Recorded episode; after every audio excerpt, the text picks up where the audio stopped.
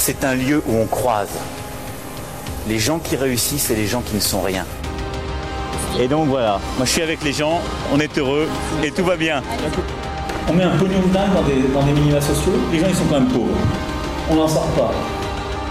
Eh bien c'est ça, on a tout misé sur l'esprit start-up. Je crois qu'on a besoin d'un peu d'égalité, d'un peu de liberté, parce que c'est quoi la devise française? Liberté, égalité, fraternité. Eh ben, banco, voilà. Nous, c'est ça ce qu'on va essayer de faire. Top Bienvenue dans La République inaltérable, la balade aux diffusions politiques libre, incisive et sans concession du monde moderne avec Alexis Poulain. Bonjour Alexis. Salut Antoine Une semaine à faire de l'anti-France unie, du défaitisme et de l'islamo-gauchisme sur Télépoutine, la forme quand même? Ah, toujours la forme, toujours la forme. Euh, écoute, c'est- c'est c'est- c'est- c'est mon métier, c'est devenu mon métier.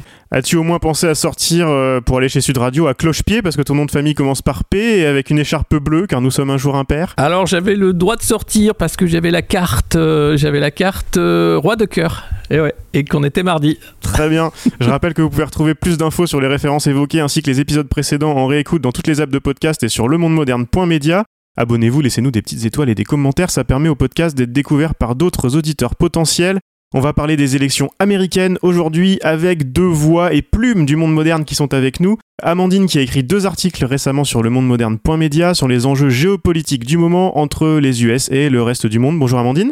Bonjour. Et Elsa, que les fidèles de la République en confinement connaissent puisqu'elle nous avait plongé dans le monde parallèle de l'alt-right américaine et de sa vision de la crise sanitaire. Bonjour Elsa. Bonjour. Tu as suivi pour nous la fin de la campagne aux États-Unis, c'était pas triste non plus. C'est sous le prisme des, des, des gens de droite euh, extrême et plus loin. On va en parler dans la deuxième partie de l'émission. J'en profite Alexis pour dire en quelques mots que nous ne faisons pas de République en confinement saison 2, mais l'équipe du Monde Moderne anime un live vidéo le samedi à 21h dans une formule qui ressemble un petit peu au club du confinement. C'est ça, c'est l'idée euh, de, de rester euh, toujours sur le pont, mais on va pas faire une quotidienne cette fois-ci parce que c'est pas vraiment un confinement non plus. Voilà, parce qu'en réalité, il n'y a pas vraiment de confinement, ni pour nous, ni pour personne. On fait un petit point Covid rapidement avant d'aller aux États-Unis. On avait fait quelques pronostics la semaine dernière, on avait vu venir le couvre-feu soirée week-end, c'est ce qui est arrivé, mais Macron n'a pas eu le courage de l'annoncer comme ça, donc il a dit reconfinement. Mais avec tellement de dérogations qu'il n'est pas effectif et que ça part en vrille dans tous les sens, on pense à tous les travailleurs essentiels qui sont en première ligne, à tous ceux qui en sont loin mais que les employeurs forcent à faire venir au bureau malgré les gesticulations du ministère du Travail, aux commerçants, aux indépendants, et on pense particulièrement euh, ce matin à tous les enseignants, au personnel des établissements, aux élèves et à leurs familles mises en danger, ça fait du monde, mises en danger malgré toutes les dernières études scientifiques sérieuses par Blanquer, Macron, Castex et compagnie.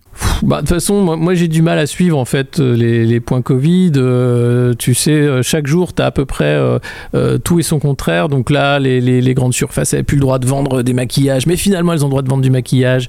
Gabriel Attal qui savait pas quoi dire devant Bourdin, qui a dit qu'il y aurait un couvre-feu en plus du confinement, ce qu'a démenti Matignon. Je crois qu'à un moment, en fait, faut éteindre la radio, faut éteindre la télé, faut complètement ne plus écouter ces gens-là et vivre notre vie, quoi. Et puis les attestations, eh bien, bouffez-les vos attestations, bouffez-les On passe tout de suite à la pipe de la semaine. Quand je vois parfois des simulations qui sont faites, des journaux qui en ont sorti, c'est de la pipe complète, hein.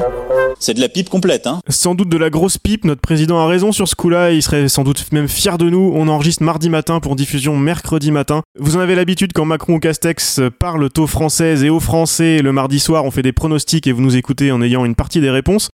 On s'est dit que ça pouvait être intéressant de faire pareil pour les élections américaines, puisqu'entre mardi 10h où on enregistre et mercredi matin où les plus fidèles d'entre vous nous écoutent, il devrait se passer pas mal de choses quand même. Et pour commencer, euh, quelques recommandations comme d'habitude pour nous donner des pistes de réflexion. Amandine, tu as une lecture à nous conseiller. Oui, bah dans le contexte des élections américaines, je conseille de lire le livre de Yasha Mounk, donc un professeur euh, de politique à Harvard, qui s'appelle The People vs. Democracy, qui est sorti en 2018. Donc c'est pas tout récent, mais ça reste toujours aussi pertinent. Dans le bouquin, donc, euh, Yasha Mounk analyse en fait la crise de la démocratie libérale et donc son corollaire, l'émergence du populisme. C'est intéressant dans le contexte à deux points de vue, je trouve. C'est tout d'abord, il parle du deep state, il analyse ce qui est perçu comme une confiscation du pouvoir par ce qu'on appelle l'État profond, donc c'est une expression qu'on entend de plus en plus. Donc ça peut être le millefeuille décisionnel, les agences gouvernementales, qui donnent aux citoyens l'impression d'être euh, dépossédés de leur pouvoir de décision. Or, on sait que l'électorat de, Trump, hein, il est très critique du deep state, il en fait même la cible de ses attaques euh, les plus virulentes. hein. On pense aux QAnons, euh, qui imaginent d'ailleurs un deep state gangréné par un réseau de pédosatanistes. Le deuxième point de vue, l'auteur affirme que on, on sait quand les leaders populistes arrivent au pouvoir, mais on ne sait pas quand ils repartent. Et en effet, euh, il explique qu'il développe euh, des stratégies pour se maintenir au pouvoir et que c'est un paradoxe parce que, en fait, tout en se faisant euh, les champions de la démocratie pendant les élections, ils essaient à, à, tout prix de se maintenir au pouvoir via diverses stratégies. Donc, ça peut être la manipulation des médias, la censure, la mainmise sur la presse. Et du coup, ils, ils, bafouent les principes de la démocratie. il y a un vrai doute sur leur départ. Là, avec l'élection de Trump, euh, c'est assez éclairant. Il risque de ne pas reconnaître sa défaite. Et que donc, du coup, euh, oui, en effet, on ne sait pas s'il va repartir du pouvoir et quand. De mon côté, deux recommandations rapides. D'abord, les quatre épisodes de Free Stupid White Mail de Nicolas Champeau, réalisé par Rafik Zénine, diffusé dans la série documentaire de France Culture la semaine dernière.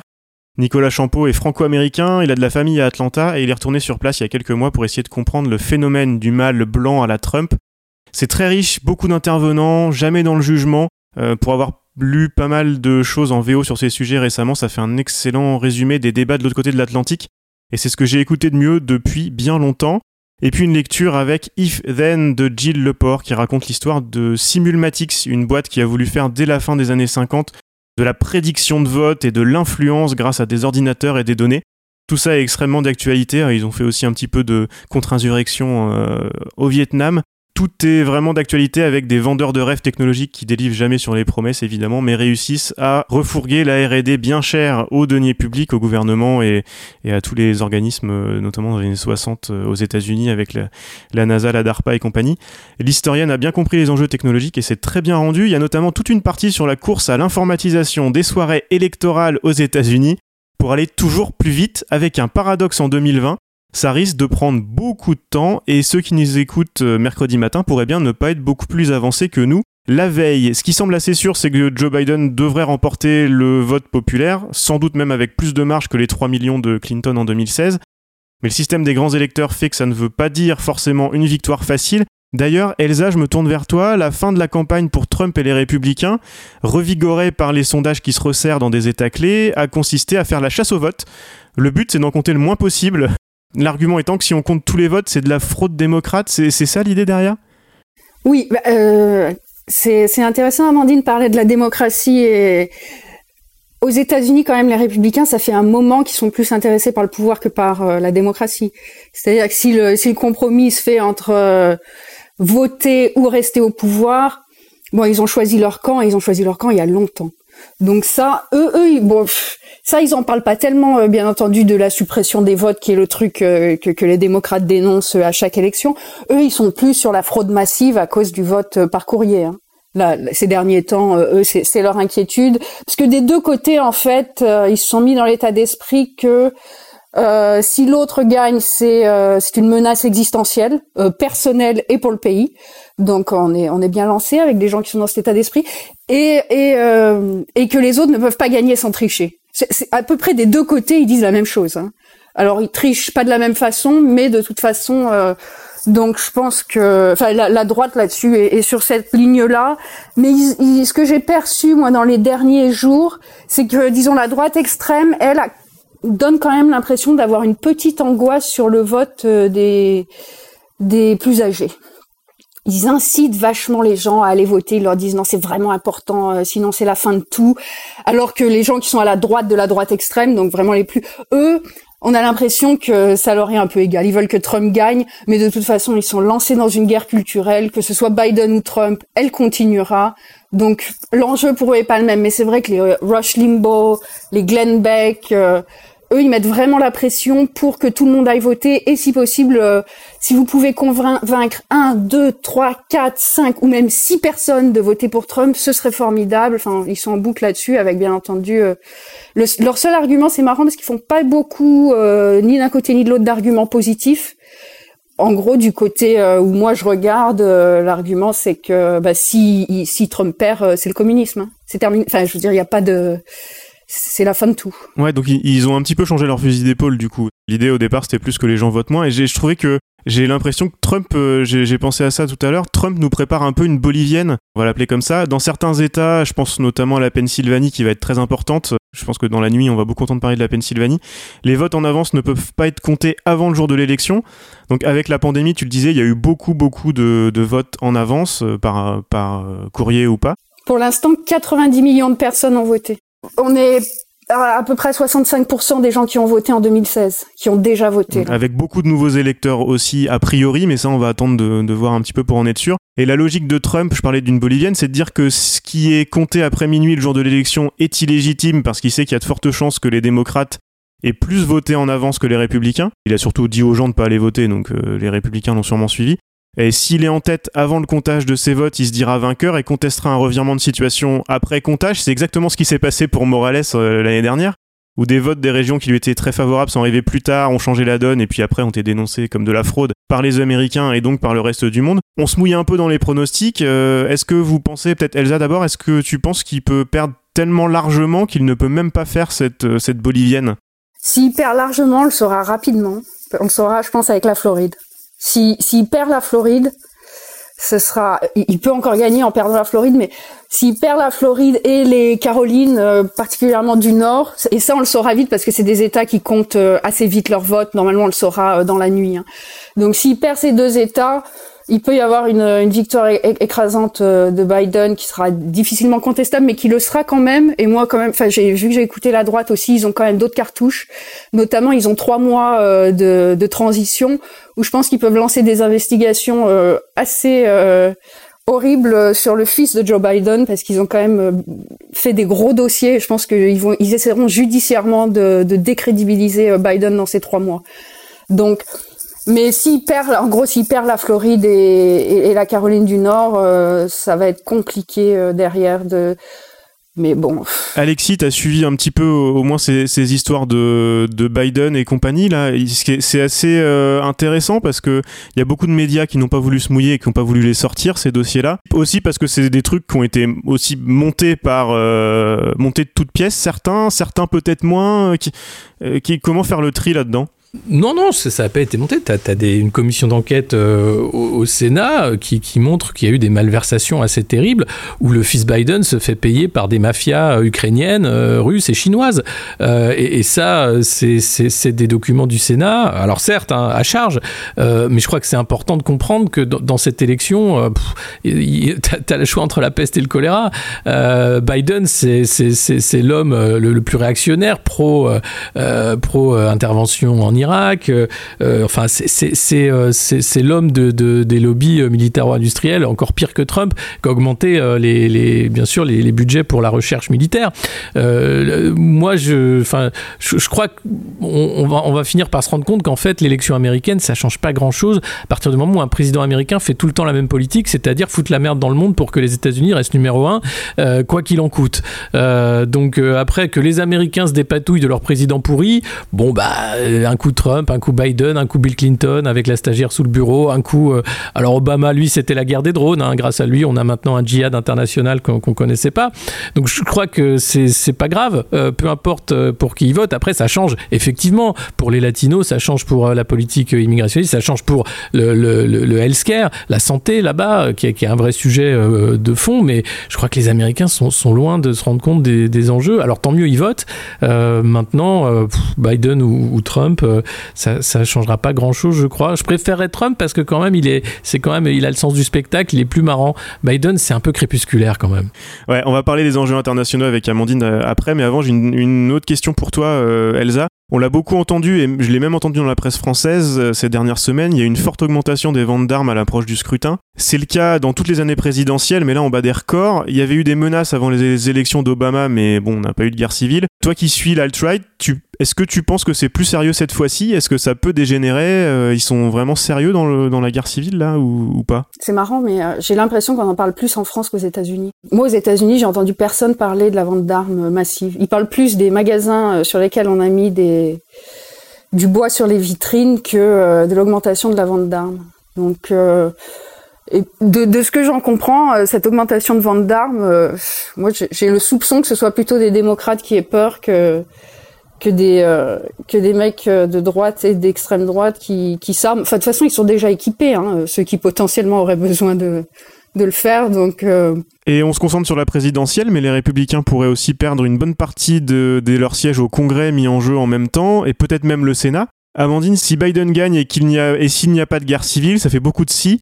Que peut-on attendre des États-Unis post-Trump sur la scène internationale? Je pense particulièrement aux relations économiques avec la Chine. Alors en fait, si Biden gagne, on plonge dans euh, une, nouvelle ère au niveau international, on va dire, dans le sens où Biden euh, vraiment euh, souhaite rompre avec l'héritage de Trump, tout comme Trump avait voulu rompre avec l'héritage de Obama. Donc on est dans le retour à la diplomatie la plus traditionnelle. Donc ça dépend de quel point de vue on se place en fait. Si on se place du point de vue des États-Unis, Biden a promis de continuer à être ferme avec la Chine. Donc il a promis de maintenir les tarifs douaniers sur certains produits, il a promis de faire pression notamment donc sur euh, les droits de l'homme, donc euh, notamment sur la minorité ouïghour. Il a promis aussi euh, de dénoncer les manœuvres militaires en mer de Chine méridionale. Il a cette volonté en fait de continuer à être ferme avec la Chine et en même temps de continuer aussi à négocier et à coopérer avec la Chine sur les sujets où ils, partagent des intérêts communs. Donc par exemple le climat, la question du nucléaire iranien, la sécurité sanitaire aussi dans le contexte post-pandémie. Par contre, si on se place du point de vue de la Chine, là, euh, c'est complètement indifférent. Là, il y a l'édito du Global Times, donc le média euh, proche du pouvoir chinois du 1er novembre, qui explique que la Chine n'a pas d'attente spécifique quant aux élections américaines, que pour elle, euh, les élections ne changeront rien, puisque de toute façon, dans les grandes lignes, la politique américaine restera toujours guidée par la rivalité et que du coup, quel que soit le vainqueur, la Chine devra continuer à euh, développer son économie et notamment donc euh, s'imposer en grande rivale des États-Unis. Donc pour eux, c'est clair qu'il y a peu de chances que la relation se réchauffe. Sur les histoires, par exemple, de, 5G et d'équipement, de tout, ce qui est guerre, euh, technologique, ouais, tu penses que pour la Chine, ça change rien. Et Biden, de toute façon, fera pas très différemment de, Trump sur le côté économique? Non, sur le côté euh, économique et technologique, euh, ça reste euh, un sujet très très sensible. Hein. Vraiment, c'est un des aspects les plus aigus en fait de la rivalité. Sur la 5G, sur Huawei, du côté de Biden, il n'y aura pas de remise en question de, de, toutes les mesures qui ont été prises par Trump.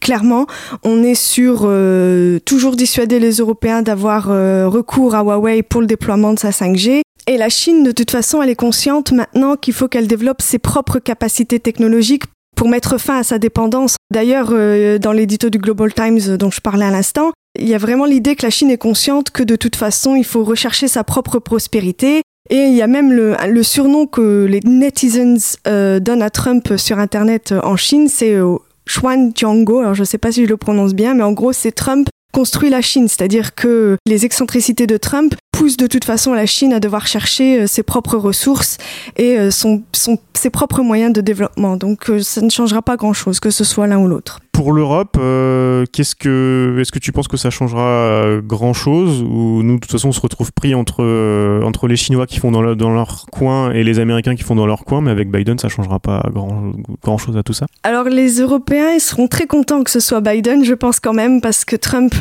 c'était trop en fait pour eux, c'était trop trop d'impulsivité, trop de mépris aussi beaucoup. Euh, il souffrait déjà sous Obama, donc euh, Trump, ça a vraiment porté le coup fatal à la relation États-Unis-Europe. Donc je pense qu'il y aura quand même des grandes attentes avec euh, l'idée de quand même reconstruire une relation de confiance, réinitialiser complètement les relations. Si Biden est élu, il y a quand même la volonté de reconstruire un front occidental face à la Chine. Donc lui, il veut renouveler les alliances et notamment avec ses alliés européens face à la Chine sur tout ce qui est pratique déloyale commerciale chinoise. Ce projet de organiser un grand sommet pour la démocratie. Donc évidemment, c'est un appel du pied euh, fait aux Européens pour contrer justement les pratiques euh, autoritaires, que ce soit par la Chine ou par d'autres pays. Donc je pense que ça, ça peut en effet euh, revitaliser complètement les relations. Après, voilà, comme d'ailleurs je le disais dans l'article, faut pas avoir des attentes démesurées concernant Biden. Euh, clairement, l'Europe est prise dans un triangle stratégique donc entre le pôle euh, États-Unis et le pôle chinois. Hein. Alexis, je crois que tu étais un petit peu d'accord de ce côté-là euh, sur l'idée qu'il faut pas avoir beaucoup d'espoir sur un changement et si Biden arrive, arrive à la tête des États-Unis du côté de la politique internationale. Même si on sort du, des délires de Trump avec ses copains dictateurs, on se dirige plutôt vers une vision de la politique internationale, comme tu le disais tout à l'heure, de l'empire américain à la papa qui n'existe plus. Qu'est-ce que tu en penses et qu'est-ce pour toi, qu'est-ce quel impact ça peut avoir pour l'Europe? Bah pour l'Europe, ça reste la question de, ce qu'on fait euh, de, l'OTAN avec la question turque, hein, qui est centrale, bien entendu, et puis sur la capacité des pays européens à organiser leur défense, qui n'est pas, pas avérée euh, compte tenu du Brexit, compte tenu des dissensions euh, au sein des, pays européens, qui d'ailleurs continuent d'acheter des armes américaines. Hein. Il y a une vraie pression euh, de la part des Américains pour qu'on achète et du, gaz de schiste américain, ça c'est pour les Allemands, hein, pour faire tout pour qu'ils n'achètent pas du gaz russe, et puis pour qu'on achète aussi des armes américaines et surtout pas des armes françaises, anglaises, italiennes ou allemandes. Euh, pour équiper les armées euh, de, des pays européens. Donc on est de toute façon euh, encore dans un, dans un jeu de dupes. Et puis la, vraie question, c'est sur la, la, suite des opérations, notamment au Proche et Moyen-Orient, puisque Trump avait choisi finalement d'ignorer la solution à deux États, hein, en niant le, droit des, des, Palestiniens à disposer d'un vrai État, en mettant Jérusalem comme capitale de l'État d'Israël seul, etc. Est-ce que cette politique-là serait réorientée sous Biden ou pas? Ça, c'est la vraie question. Euh, et puis les, les, les, les, autres questions euh, qui, qui demeurent euh, sur la, la, lutte renforcée contre le djihad, puisque là on voit bien qu'il y a une montée en intensité, où c'est l'Europe hein, qui est cette fois-ci la cible, plus que les États-Unis, que ce soit Daesh ou Al-Qaïda, ils ont clairement ciblé la France et les pays européens avant les Américains. Donc est-ce que là les Américains viendraient nous aider? Est-ce qu'il y aurait une, une, task force ou un, une coalition à nouveau pour le Mali, pour la Libye? Pour euh, tous ces pays où finalement euh, le, fiasco est total euh, depuis les années où nous avons fait de l'interventionnisme. Et bien sûr, pour finir, je vais vous poser la question à tous les trois. C'est très improbable, mais on ne sait jamais. Et puis 2016 nous a appris à être prudents. Si Trump est réélu, la même chose, empire à l'intérieur comme à l'extérieur? Si Trump est réélu, oui, on peut s'attendre à la même chose, euh, à la même chose avec plus de golf, euh, plus de coronavirus, euh, plus de fond de teint, plus d'autobronzants, euh, plus de discours fous. Ah, ils ont le droit au fond de teint aux États-Unis ah, Ils ont le droit à tout. Hein. Tu sais, je crois qu'avec Trump, c'est, il, fait, il faisait ses meetings sans masque. Il disait ouais, allez, on est, on est là, on n'est pas là pour, pour, pour enfiler des perles. On fait ce qu'on veut. C'est ça la liberté. Donc oui, il faut s'attendre à peu près à la même chose, sachant que le, le, le, bilan, il est mitigé économiquement. Alors on peut dire que c'est la faute au virus, etc. Mais le, le, le ouais, pas que quand même. Non, bien sûr que non. Mais le, vrai point positif qu'il y a eu de, de, ce, de ce mandat Trump, ça a été quand même euh, la lutte contre l'hégémonie chinoise au niveau du commerce international. Et ça, c'était plutôt bon pour tout le monde. Euh, donc à savoir si euh, il sera en position de continuer cette lutte contre l'empire chinois. Maintenant, le reste, c'est du décor. Son mur à la frontière n'existe pas. c'est beaucoup d'effets d'annonce mais en réalité, euh, c'est une gestion erratique des affaires au quotidien avec la valse des conseillers à la Maison Blanche. Tout ça devrait pas s'arrêter, euh, sachant que quand même, euh, la Cour suprême, euh, il a réussi à imposer euh, la juge qu'il voulait pour la Cour suprême. Donc là, ça a quand même changé les choses pour le long terme. Et puis, il y a une purge aussi qu'il veut euh, faire, euh, donc si jamais il est réélu, euh, au sein des organes du renseignement, le, le, FBI, CIA, etc. renseignement qui, qui, qui, attend de voir justement qui sera élu. Et là, ça pourrait effectivement changer la donne. Elsa? À l'intérieur, je pense que oui. À l'extérieur, pour nous, euh, je pense quand même que Biden serait plus reposant. Pour euh, à, à l'intérieur, de toute façon, je pense que ça va être très fatigant pour les Américains, d'un côté comme de l'autre. Euh, les, les, camps sont faits et ça va être difficile. À l'extérieur, Amandine. Oui, je pense que ce sera business as usual hein, pour lui. Je pense qu'il y aura une continuité, peut-être une montée en tension avec la Chine.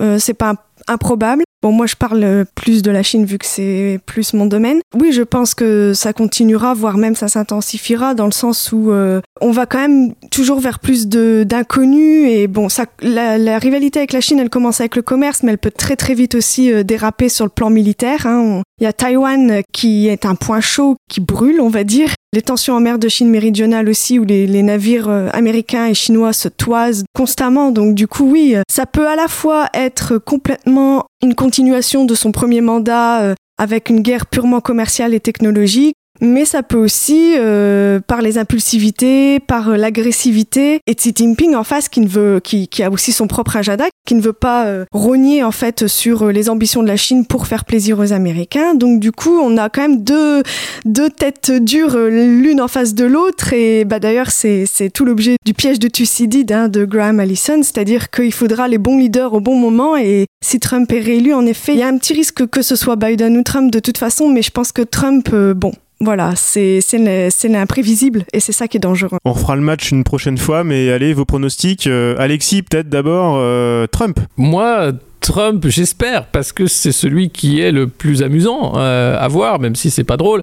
Euh, et parce que Biden, je pense, ce serait, euh, ce serait un crépuscule dangereux de l'empire américain. Ouais. Tes pronostics, Elsa? Bon, statistiquement, Biden devrait gagner, mais il n'est pas dit qu'au final, il gagne quand même. C'est-à-dire que je pense que si l'élection est contestée, au final, les, même s'ils ont raison, les démocrates se coucheront avant les républicains.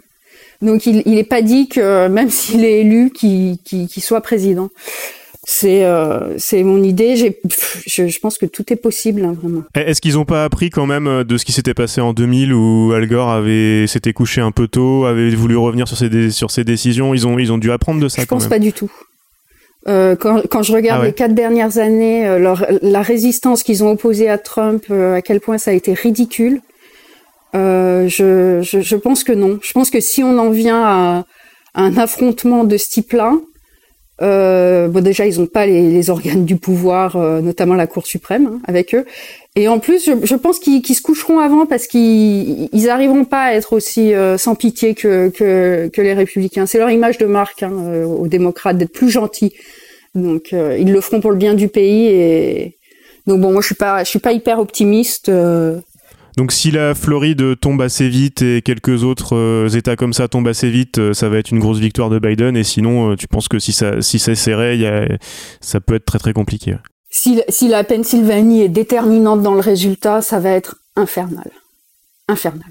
Amandine, ton pronostic, euh, qui, qui gagne et comment? Ah là là, j'aime pas les pronostics en politique, c'est horrible, euh, surtout pour... Eh, c'est tout euh, l'intérêt aussi d'une élection aussi incertaine, c'est que on peut y aller, de toute façon, personne ne sait grand-chose là. Je ne sais pas si c'est un pronostic ou un vœu pieux, parce que bon, je suis pas pro-Biden spécifiquement, mais bon, j'avoue qu'une présidence Biden remettrait un petit peu de civilité dans les relations internationales, on va dire. Et euh, bon, bah, je dirais une courte victoire de Biden avec un gros risque de violence et de. et d'affrontement. Ouais, voilà, d'affrontement. Mm. Et alors, la question pour finir, tu nous parlais euh, tout à l'heure de Munch. Est-ce que si Trump euh, perd, ce qui est quand même a priori parti pour, mais est-ce que comment ça va se faire? Est-ce qu'il va s'accrocher? Euh, Ça va dépendre de, l'ampleur du résultat, j'imagine, mais il faut, s'attendre à, du bordel. Oui, bah moi en fait, je pense que c'est dans la, mentalité de Trump en fait, c'est son idiosyncrasie de s'accrocher et de ne jamais s'avouer vaincu. On sait qu'il a été biberonné aux, méthodes de Roy Cohn euh, et du pasteur Vincent Hill, cette méthode de, de, toujours nier, ne jamais reconnaître ses responsabilités, ne jamais s'excuser, il y a cette idée-là de je suis un winner, je ne suis pas un loser. Donc je pense qu'il est tout à fait probable qu'il s'accroche au pouvoir et qu'il ne reconnaisse pas sa défaite. Même s'il prend cher Alors s'il prend cher, non. Il y aura peut-être des républicains sensés pour le calmer. Là. Voilà, déjà. Et puis, euh, non. Une victoire euh, nette et précise de Biden mettrait, court, euh, mettrait fin au débat. Quoi. Mais, mais oui, je pense que ce sera avec, avec beaucoup de dramaturgie. Trump quittera la pièce en faisant, évidemment, enfin, il quittera la scène en faisant vraiment les grands gestes. Enfin voilà, je pense qu'il dramatisera beaucoup. Pas une sortie à la Giscard. Ouais, voilà, ou comme euh, le sketch des inconnus, euh, je m'en vais comme un prince. enfin voilà. Et je pense que d'ailleurs ces idées, ce sera pour mieux revenir plus tard, hein, de toute façon. Donc euh, voilà. Aussi, j'aimerais juste apporter une petite précision. Dans les cercles académiques, on va dire, il y a quand même un scénario assez inquiétant qui émerge ces derniers jours, c'est que si Trump euh, n'accepte pas le résultat ou si de toute façon il y a une contestation des résultats, il y a un risque très fort pour Taïwan là. Euh, c'est-à-dire que euh, il y a quand même des chercheurs et des gens éminents dans le domaine donc de la puissance maritime, etc., comme Thet Crosby, Harry Allen et Steve Tsang, qui expliquent qu'en fait la Chine pourrait profiter désordre euh, des, dû aux élections aux États-Unis et la contestation des résultats et le recours aux tribunaux, etc., pour engager une action militaire contre Taïwan. Profiter donc que les États-Unis regardent ailleurs, en l'occurrence à l'intérieur et chez eux, pour engager une action euh, contre Taïwan. Donc ça, ce serait vraiment très grave parce que donc euh, le lien entre Taïwan et les États-Unis est assez fort et il y a quand même un risque que ça dépasse même le, désordre interne aux États-Unis et que ça déborde sur, sur la scène internationale et que Taïwan en soit la première victime.